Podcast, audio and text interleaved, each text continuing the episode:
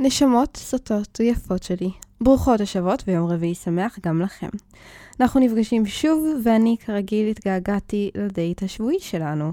אז התלבשתי יפה, התאפרתי, אפילו שמתי עקבים, והנה אני פה. היום אנחנו נדבר על רווקות. איזה בסה זה רווקות, אה? איזה חרא זה? לקום לבד, לאכול לבד, שותים את הקפה לבד, הולכים לישון לבד. פשוט כל הלבד הזה, אין לך את הפרטנר הזה, כל הלנשום לבד הזה. אז זהו שלא. אני לא חושבת שרווקות זה חרא, והיום אנחנו נדבר על מה חשוב לפני שבכלל הולכים ומוצאים זוגיות, וגם למה רווקות זה לא כל כך חרא כמו שאתם חושבים. אז שנתחיל. תקראו לי לידי. האמת שבימים האחרונים אני מוצאת את עצמי חושבת הרבה על הנושא הזה. אולי זה בגלל שהחלטתי לקחת קצת הפסקה מגברים, כי אין לי כוח וזמן עליכם, אבל בעיקר הגעתי להבנה די עמוקה. וההבנה היא שאני לא צריכה זוגיות, אני פשוט לא צריכה. עכשיו, יכול להיות שזה מן האיביות, יכול להיות שאתם תגידו, אבל את כולה בת עשרים וארבע, מה את כבר מבינה? אז נכון, אני צעירה ונאיבית ותמימה ומה שתרצו להגיד. אבל אם נוציא לרגע מהמשוואה הזאת, את כל לחצי הגיל והפוריות, כל ה... אני בן שלושים ושתיים לא רוצה להתחיל משפחה, אני בת שלושים ואחת, אני צריכה כבר להתחיל לחשוב על ילדים, כי מבחן הזמן, וכל הלחץ הזה, כל האנשים האלו שאנחנו מכירים ורואים בכל מקום אפשרי, הלחץ הזה על ילדים ומשפחה, על למצוא מישהו, כי אנחנו מזדקנים ואנחנו מתבגרים, ואנחנו לא רוצים להיות לבד, לא רוצים להיות לבד לנצח. האם היינו באמת סובלים מרווקות? האם רווקות זה באמת דבר כל כך רע? אני רוצה רגע לפרק את זה איתכם. כשאתם רווקים, אתם ברשות עצמכם, אתם בלי אחריות, בלי מגבלות, ובעיקר עושים מה שבזין שלכם. עכשיו, ברור שיש את הילדים הקטנים שלוקחים את זה לכיוונים מפגרים, והולכים ומזדיינים עם שלוש מאות נשים, ואז מוצאים את עצמם רווקים בגיל שלושים וחמש, מתוסכלים מהחיים, אבל החופש הזה, האפשרויות, החוסר מגבלות, הן די מדהימות לדעתי. יש כאלה שטסים ומטיילים בכל העולם. יש כאלה שלומדים ועושים תואר או שניים. יש את אלה שמתחילים ומשקיעים בקריירה שלהם. וברור שאפשר לעשות את כל הדברים האלו לצד בן או בת זוג. אבל זה כן קשה מבחינת זמן. אתם לא יכולים להכחיש. אני הייתי בזוגיות של שבע וחצי שנים. אני יודעת מה זה. אני יודעת מה זה שאתם רוצים להספיק דברים, ואין זמן להכל. ואין מה לעשות, זוגיות טובה, זוגיות בריאה, צריך להשקיע בזמן, צריך להשקיע במאמץ, וזה הופך להיות משהו שבראש סדר העדיפויות שלכם, כי זה הפרטנר שלכם לעתיד. ואם אין לכם את הדבר הזה בראש סדר העדיפויות, אתם מוצאים את עצמכם עם המון המון זמן להעדפות אחרות. אז לפני שאתם מוצאים זוגיות, אני חושבת שאתם צריכים ליהנות מזה, מהלבד הזה שלכם, ואני לא מתכוונת ליהנות בצורה של השתרע, אני מתכוונת פשוט ליהנות מזה שאתם לבד, ליהנות מעצמכם, להכיר את עצמכם, ליהנות מזה שאתם יושבים לבד במסעדה, או הולכים לקניון לבד, או אפילו, לא יודעת, קמים לשתות קפה לבד בבוקר. ליהנות מזה שאתם יכולים לעשות מה שרק בא לכם, ואתם לא צריכים להתחשב בדעה של בן אדם נוסף. ואולי אתם תגידו, אבל למה שאני אתחשב בדעה של בן אדם נוסף אם אני בזוגיות? אני בן אדם לרשות עצמי. אז קודם כל, אם אתם בזוגיות רצינית ואתם לא מתחשבים בדעה של הבן זוג שלכם, אז אתם עושים משהו לא נכון, וזה לא יעבוד בצורה הזאת. אבל אתם באמת יכולים לעשות מה שבא לכם, ו... נפלה עליי ההבנה הזאת, היא נפלה עליי ההבנה הזאת עכשיו, בתקופת הרווקות, שפתאום אני מבינה שאני פשוט יכולה לעשות הכל. אף אחד לא אמר לי את זה. כל היום ראיתי אנשים עצובים שהם לבד ומחפשים זוגיות ומתוסכלים על זה שהם רווקים ורוצים סקס או רוצים דייטים או רוצים מישהו לישון איתו או לשתות איתו קפה או איך שתרצו לקרוא לזה. אבל אף אחד לא דיבר על זה, על למה זה כיף דווקא להיות רווק. וזה הפרק הזה, זה למה אנחנו מדברים על זה עכשיו, כי אני רוצה שתבינו שרווקות זה לא דבר רע, ואני רוצה להראות לכם את הצדדים הכן חיוביים שלה. באיזשהו מקום אני מרגישה שנוצר לחץ מאוד מאוד גדול מזוגיות, משפחה, אהבה, חתונה. כל הדברים האלו שאנחנו מכירים את זה, במיוחד פה בארץ ישראל, במדינה שמרנית כמו שלנו, רוצים שנתחתן בגיל צעיר, ועד גיל שלושים נביא לפחות ילד אחד עם עדיפות לשניים. שלא לדבר על זה שמצפים מאיתנו גם לעשות את הצבא, ואחר כך לחסוך כסף, ואולי גם טיול גדול, ולהיות מאוד מאוד מאוד אחראים ומאוד מאוד מכוונים, ואם מישהו מאיתנו עושה משהו שהוא קצת לא בכיוון הזה, מרימים עליו גבה. עכשיו, ברור שלא כולם עושים את מה שאומרים, ברור שיש את אלה שמרימים עליהם גבה, ברור שהרבה אומרים שזה השלב שלהם לקריירה, ליהנות ולהזדיין ולהכיר ולטייל ו-whatever, אבל אני חושבת שאם כולנו נשחרר רגע, נשחרר את כל הלחץ הזה, ננשום ונצליח להבין מה הרווקות כן נותנת לנו, ננצל את המומנטום הזה כמו שצריך בעצם, אנחנו באמת נהיה מוכנים לזוגיות טובה ובריאה. ואני לא חושבת שצריך להיכנס לזוגיות בגלל לחץ, אני לא חושבת שזה נכון לרוץ לתוך זוגיות כי אני רוצה בן זוג, לרוץ לתוך זוגיות כי אני רוצה מישהי לישון איתה בלילה. זה לא טוב, זה לא בריא, זה לא נכון בשבילכם, בשביל העתיד שלכם, והדברים האלו יתפסו אתכם בהמשך, ואנחנו גם לזה נגיד. אני רואה רווקות כעצמות, בסופו של דבר. כל בן אדם צריך ללמוד להיות רווק, ולא לסבול מזה. זאת אומרת, אם אתם רווקים, ואתם סובלים מזה שאתם רווקים, אתם לא מוכנים לזוגיות. אתם צריכים ללמוד לאהוב את זה שאתם רווקים, להיות בסדר עם זה שאתם רווקים. אני חושבת שאתם צריכים גם לדעת לעשות את הדברים הבסיסיים ביותר בתור רווקים.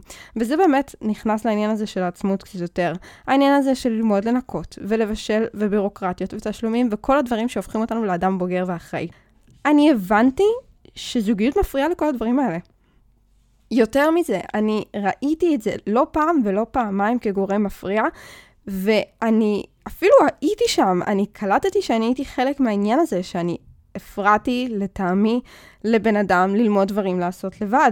ועכשיו אתם אולי תשאלו אותי, למה? למה אני חושבת שזה מפריע, העניין הזה של זוגיות? למה אני חושבת שזה קשה ללמוד להיות עצמאי כשאתה בזוגיות?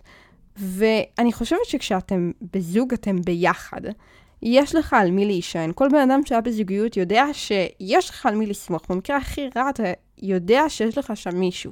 וכשיש מישהו שהוא שם כל הזמן, והוא חזק יותר בדברים מסוימים, אתה לא תטרח ללמוד את זה בעצמך. הרי אם אני לא יודעת לבשל, ויש לי בן זוג, ואני גרה איתו ביחד, והבן זוג שלי מבשל מדהים, אני אעדיף שהוא יבשל.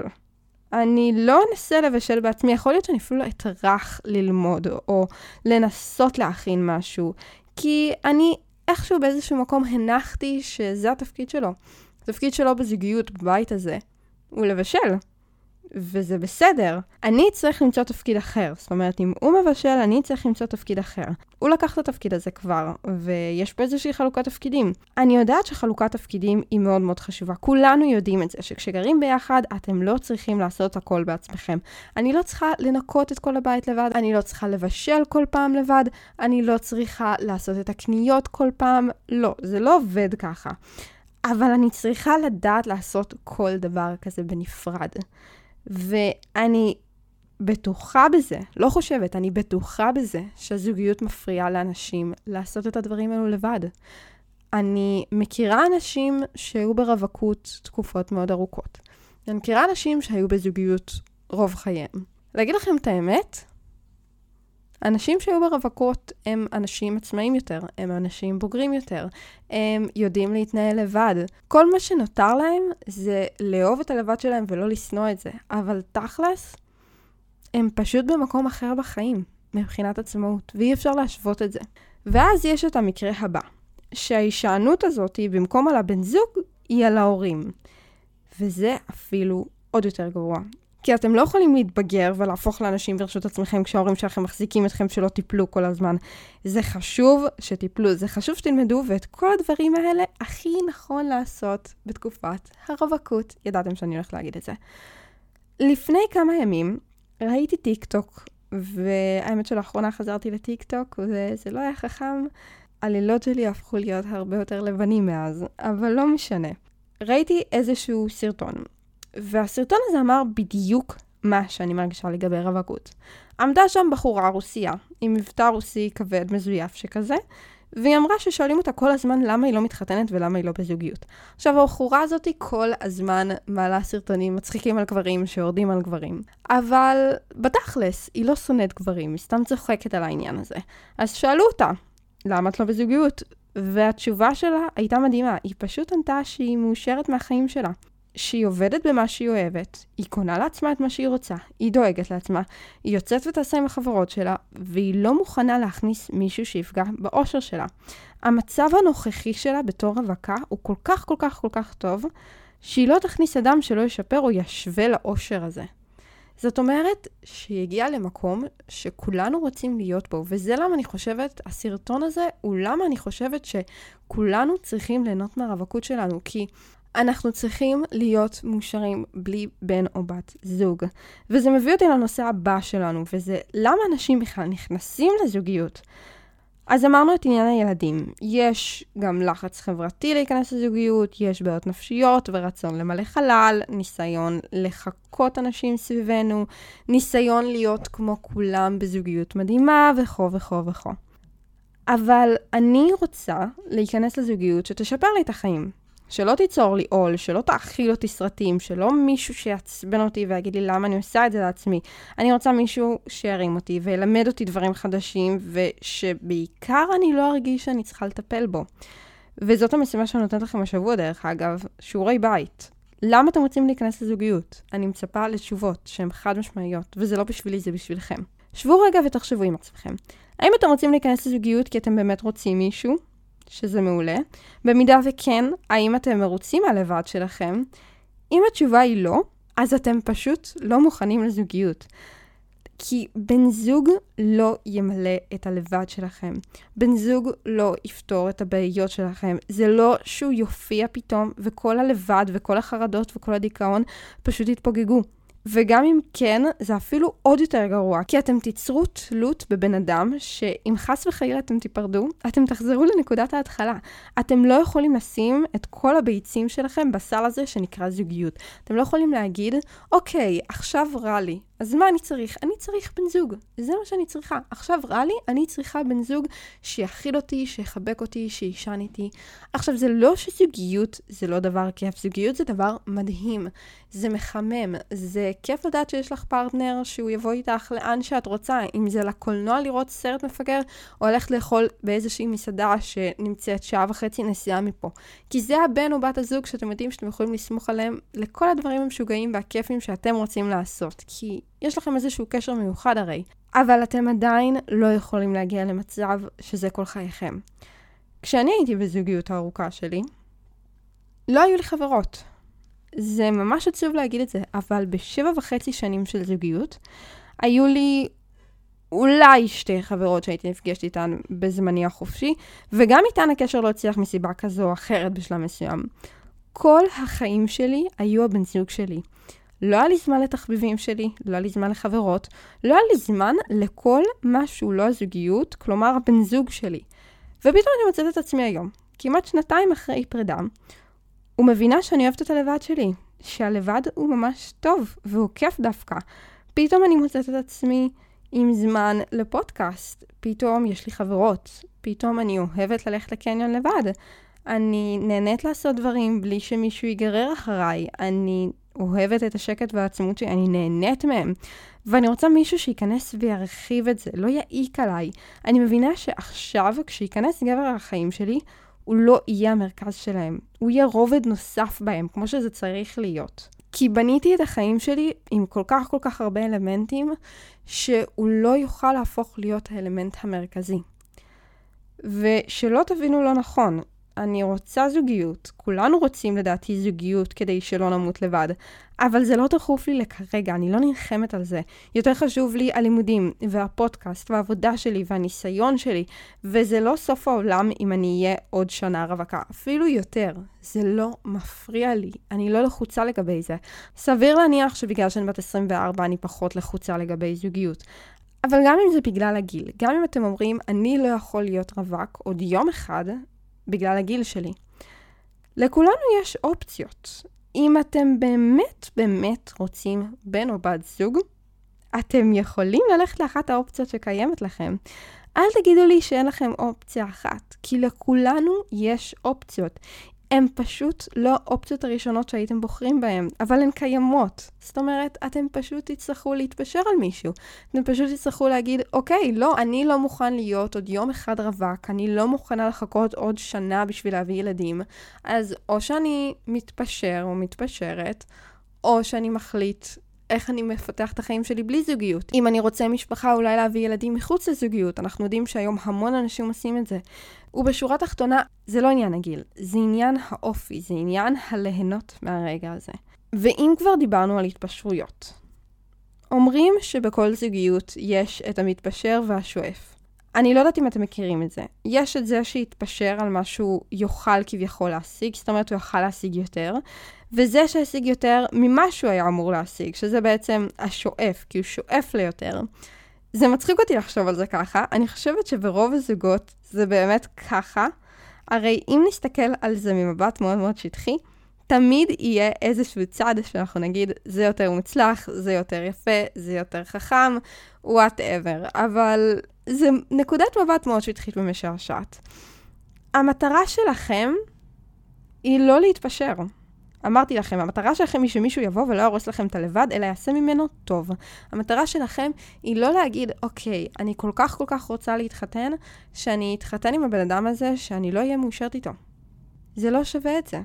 אני יודעת שהמון אנשים עושים את זה, אבל באיזשהו מקום זה פשוט לא שווה את זה. ואתם תקומו אי שם בעתיד, ואתם או שתתגרשו, או שתגידו, אני לא מאושר. וזה לדעתי אפילו יותר גרוע מלהתגרש למען האמת. אני לא חושבת שאף אחד מאיתנו רוצה למצוא את עצמו בזוגיות בעוד עשור עם גבר או אישה שהם לא באמת מרוצים מהם. זוגיות רגילה, מונוגמית לצורך העניין, היא לנצח. זאת המטרה שלה, ואם זה לנצח צריך לחשוב טוב עם מי אנחנו רוצים לחיות את הנצח שלנו. מי הבן אדם שאנחנו רוצים לקום לצידו כל בוקר, ללכת להרפתקאות איתו, ושיהיה שם ברגעים הקשים שלנו. יש שאלה שאני מאוד מאוד אוהבת בעניין הזה. אם קרה משהו, מי הבן אדם הראשון שאתם מתקשרים אליו עכשיו? חס וחלילה, הייתה תאונת דרכים, נכנס בכם רכב, אוקיי? אתם בסדר, אבל נכנס בכם רכב. מי הבן אדם הראשון שאתם מרימים עליו את הטלפון? אתם רוצים למצוא את האדם הזה. אתם רוצים למצוא את הבן אדם הזה, שהוא הבן אדם ראשון שאתם תתקשרו אליו, לספר לו דברים רעים וטובים כאחד. אז מה אנחנו עושים כדי לא להתפשר? פה הגיע החלק הקואוצ'רי בפרק הזה, אז אני מתנצלת מראש.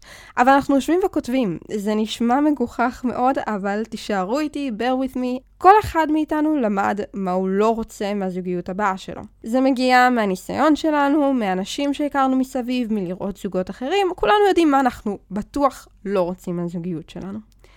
אז תרשמו לעצמכם מה אתם כן רוצים בבן או בת הזוג הבאים.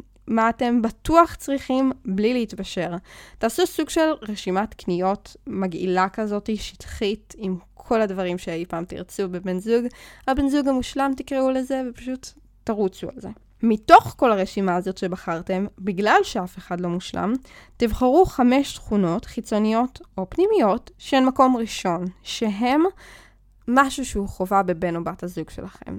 אף אחד לא מושלם. אני אמנם לא רוצה שתתפשרו, אבל כולנו יודעים שיש נקודות מסוימות שאנחנו חייבים להתפשר בהן. אז המינימום והמינימום זה שיהיו לפחות את החמישה דברים האלה שאנחנו חייבים שיהיה לנו בבן ובת הסוג הבאים. כל דבר נוסף הוא בונוס. רוב הסיכויים שאתם תמצאו בן או בת זוג עם יותר מחמישה דברים, אבל אני כן חושבת ששווה לכם לתת את ההזדמנות שלכם לאנשים שאתם יודעים שיש להם את הכמה דברים האלה שאתם כל כך רוצים שיהיה בהם. צאו איתם לדייט, מה יש לכם להפסיד? אולי תגלו שיש בהם עוד דברים מהרשימה שלכם. אתם אמנם לא צריכים להתפשר ואתם צריכים להיות ריאליים. הסיכוי שתמצאו את רשימת המכולת שלכם קיים, אבל הוא מאוד מאוד קטן. אחרי שרשמתם את כל הרשימה הזאת של הדברים שאתם כן רוצים שיהיו בבן הזוג, אני רוצה שתרשמו את הדברים שאתם מוכנים להתפשר עליהם. ואחר כך אני רוצה שתרשמו את הדברים שאתם לא רוצים בבן אדם, זה הדברים שליליים. אבל כשאתם כותבים את הדברים הרעים האלה, אל תחזרו לדברים שכתבתם במה כן. זאת אומרת, אם כתבתי במה אני כן רוצה מהבן זוג, זה בן זוג גבוה לצורך הדוגמה, אני לא אלך אחר כך ורשום במה אני לא רוצה מהבן זוג נמוך. אני ארשום משהו אחר. אז אם אתם כבר עושים רשימה, תראו שהיא מקיפה באמת המון המון המון נקודות, כדי שתוכלו באמת גם להבין מה אתם מחפשים בעצמכם. כי סביר להניח שאתם אפילו לא יודעים מה אתם רוצים בנובת הזוג. רוב האנשים לא יודעים מה הם רוצים. וזה בסדר, זה עניין של ניסיון, אבל זה חשוב שתוכלו לדמיין את בן או בת הזוג הבאים שלכם. זה חשוב שתבינו איך אתם מדמיינים את המערכת יחסים הבאה שלכם. אם אתם מדמיינים אותה בתור ללכת בשבת בבוקר לטייל, אם אתם מדמיינים אותה בתור ללכת לארוחות שישי ביום שישי, אם אתם מדמיינים אותה בתור פעם בשבוע סרט, אני לא יודעת איך אתם מדמיינים אותה, אבל שימו לזה מסגרת, תבינו מה אתם רוצים. אתם צריכים לעשות את זה לפני שאתם רוצים לזוגיות. אתם לא יכולים להיכנס לזוגיות ואז להגיד, אה, רגע, זה לא מה שרציתי, זה לא מה שקיוויתי, אני רציתי משהו אחר לגמרי. לא, זה לא עובד ככה. אנחנו רוצים להבין את הדברים האלו לפני. ואני חושבת שזאת משימה שחשוב שכל רווק או רווקה יעשו. כי כמו שכבר אמרנו, היא פשוט מכוונת אותנו למה שאנחנו מחפשים, וכשאנחנו מכוונים למה שאנחנו מחפשים, אנחנו מסננים הרבה יותר מהר את הדברים שאנחנו לא רוצים. תחשבו שאתם נכנסים לאלי אקספרס, או טינדר במקרה הזה, שזה שוק בשר מה שנקרא. ואתם מחפשים אלי אקספרס, אה, מה אתם מחפשים באלי אקספרס? אוקיי, סט עטים שראיתם אצל חבר שלכם. זה מה שאתם מחפשים. אז העין שלכם יודעת מה אתם מחפשים, ואתם תעברו מאוד מהר על העמודים. במידה ולא הייתם יודעים מה אתם מחפשים, כנראה שהייתם עוברים עמוד עמוד, הולכים אולי לפי הזמנות, או אחר כך לפי תאריך, או אחר כך לפי מחיר, והולכים וממיינים ומחפשים את הסט עטים המושלם שלכם, שאיתו אתם תעבדו. זה על אותו עיקרון. כדי לא לצאת לדייטים מיותרים, או להיכנס לזוגיות ואז להבין שזה לא מה שרציתם, או לדבר עם אנשים שכלל לא רלוונטיים אליכם, אנחנו צריכים להבין בעצמנו מה לזה אנחנו רוצים מבן ובת הזוג שלכם. אז כן, אני יודעת שלתרגילי מחשבה שהרבה מכם חושבים שהם מטומטמים, אבל אני כן חושבת שהם עובדים, ואני כן חושבת שמחשבה יוצרת מציאות הרבה פעמים. צריך לחשוב ולהבין מה אנחנו רוצים, ואז יהיה לנו יותר קל להשיג את הדברים האלו שאנחנו רוצים, וזה עובד, אז אל תתווכחו איתי, זה מוכח מדעית. אני באמת רוצה שתהיו מאושרים, באמת. אני יודעת שזה נשמע שקר, אני יודעת שזה נשמע חרטה, כי כאילו מי אני, מה, מה אתם, מה אתם בשבילי, אבל אני חושבת באיזשהו מקום, שאם כולנו נהיה מאושרים ושמחים יותר, העולם יהיה מקום יותר טוב באופן אוטומטי, כי כשאנשים שמחים יותר, אנחנו פשוט אנשים טובים יותר. כשאנחנו שמחים, אנחנו פתאום עושים דברים יותר נחמדים, הקרמה שלנו משתפרת, אנחנו לא יודעת, אני באמת חושבת שאושר מביא טוב, והעולם שלנו כל כך, כל כך, כל כך הרוס, וכל כך, כל כך הרבה מובנים, והמינימום שנותר לנו זה האושר שלנו, ואם אנחנו לא נהיה מאושרים, אז מה נותר לנו בעצם? אז תנו לי לסכם לכם. אם אתם רוצים זוגיות, קודם כל, אתם צריכים ליהנות מהלבד שלכם. אבל באמת, באמת, באמת, ליהנות ממנו, כמו שאמרתי. אתם צריכים לקום בבוקר ולהכין את הכוס קפה הזו, או תה במקרה שלי, ולהגיד, אך, איזה יום יפה. אבל באמת להתכוון לזה, לא סתם. להגיד, היום יהיה יום טוב, היום אני אספיק דברים, היום אני אעשה דברים, היום אפילו אם אני סתם אתבטל כי זה מה שאני רוצה, אבל היום יהיה יום טוב, כי אני נהנה ממנו מהלבד שלי. לא משנה מה אני עושה. החיים שלכם ברשות עצמכם, אתם חייבים ליהנות מהלבד שלכם.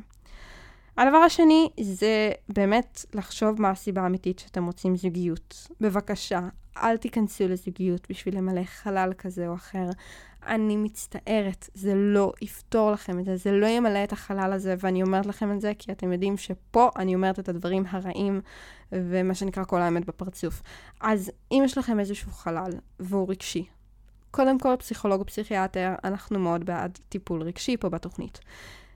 ואם הוא לא רגשי, אז לנסות להבין מה זה החלל הזה, לנסות להבין מה לא טוב לכם בחיים. אולי עניין של שינוי עבודה, אולי עניין של שינוי חיצוני, אולי צריך איזשהו תהליך פנימי. לא יודעת מה, אבל תפתרו את זה לפני בן או בת הזוג שלכם. כי כשאתם נהנים מהלבד ואתם רוצים זוגיות באמת ממקום טהור, זה לא רק שיהיה לכם יותר קל, אתם פשוט משיגים המון המון המון המון ביטחון עצמי. כי אני בתור מי שנהנית מהלבד שלה, יש לי המון המון ביטחון עצמי במי שאני ומה אני ואיך אני מדברת עם אנשים. ולמרות שאתם תגידו שזה עניין של אופי, אני בטוחה בזה שעניין מאוד מאוד גדול של זה, זה עניין לדעת ליהנות מהלבד. כי אני לא זוכרת שכשהייתי בזוגיות הייתי ככה. ברגע שלמדתי שאני צריכה להתמודד לבד עם דברים, פיתחתי ביטחון עצמי. כשידעתי שאני צריכה להתמודד עם לדבר עם אנשים, עם לעשות דברים, עם להתעסק בדברים שאף פעם לא התעסקתי בהם. פשוט הביטחון העצמי שלי עלה לאט לאט, כי למדתי המון המון דברים. וזה מביא אותי לעניין השלישי, שזה להיות עצמאים ב-מאה אחוז, כי הביטחון העצמי שלנו פשוט עולה מזה. כשאני יודעת שאני לא צריכה אף אחד, ואני צריכה רק את עצמי. אז אני פשוט לא תלויה באף אחד. אני פשוט עושה דברים, אני עושה מה שנראה לי נכון, אני עושה מה שעושה לי טוב, וזה כל כך, כל כך, כל כך חשוב. והדבר האחרון זה, אני רוצה שתבינו בדיוק מה אתם רוצים מבן או בת הזוג שלכם. להבין בדיוק מה אתם רוצים מהזוגיות הבאה שלכם. תבינו את הדברים, תעשו לעצמכם סדר בבלגן הזה שבראש. אל תגידו, אני רוצה בת זוג גיקית, אני רוצה בן זוג הייטקיסט. מה אתם רוצים ממנו? בתכלס, בלי קשר לתכונות אופי שטחיות, בלי קשר לעבודה שטחית, מה אתם באמת באמת רוצים מהבן אדם שיהיה מולכם? מה אתם מוכנים להתפשר? מה אתם לא תתפשרו? ימות העולם, אתם לא תתפשרו בעניין הזה. וזה גם בסדר, זה בסדר לא להתפשר בדברים מסוימים. אתם לא צריכים להרגיש רע לגבי זה. אז היה לנו פרק פילוסופי במיוחד היום. מקווה שגרמתי לכם לשנות קצת את המחשבה שלכם על רווקות, ואולי לא לראות רווקות בצורה כל כך גרועה. פשוט ליהנות ממנה, ללמוד ממנה, להעריך אותה, לקבל אותה, וללמוד לאהוב אותה לבד. חזרתי על זה המון פעמים, אני יודעת. אל תשכחו לעקוב אחרי הפודקאסט באינסטגרם ובפייסבוק, זה רק לחפש את השם, תקראו לי ליידי, אני אהיה פה שבוע הבא, אני מקווה, בתקווה שהעומס לא יכריע אותי, אז עד הפעם הבאה, נתראה. תקראו לי ליידי.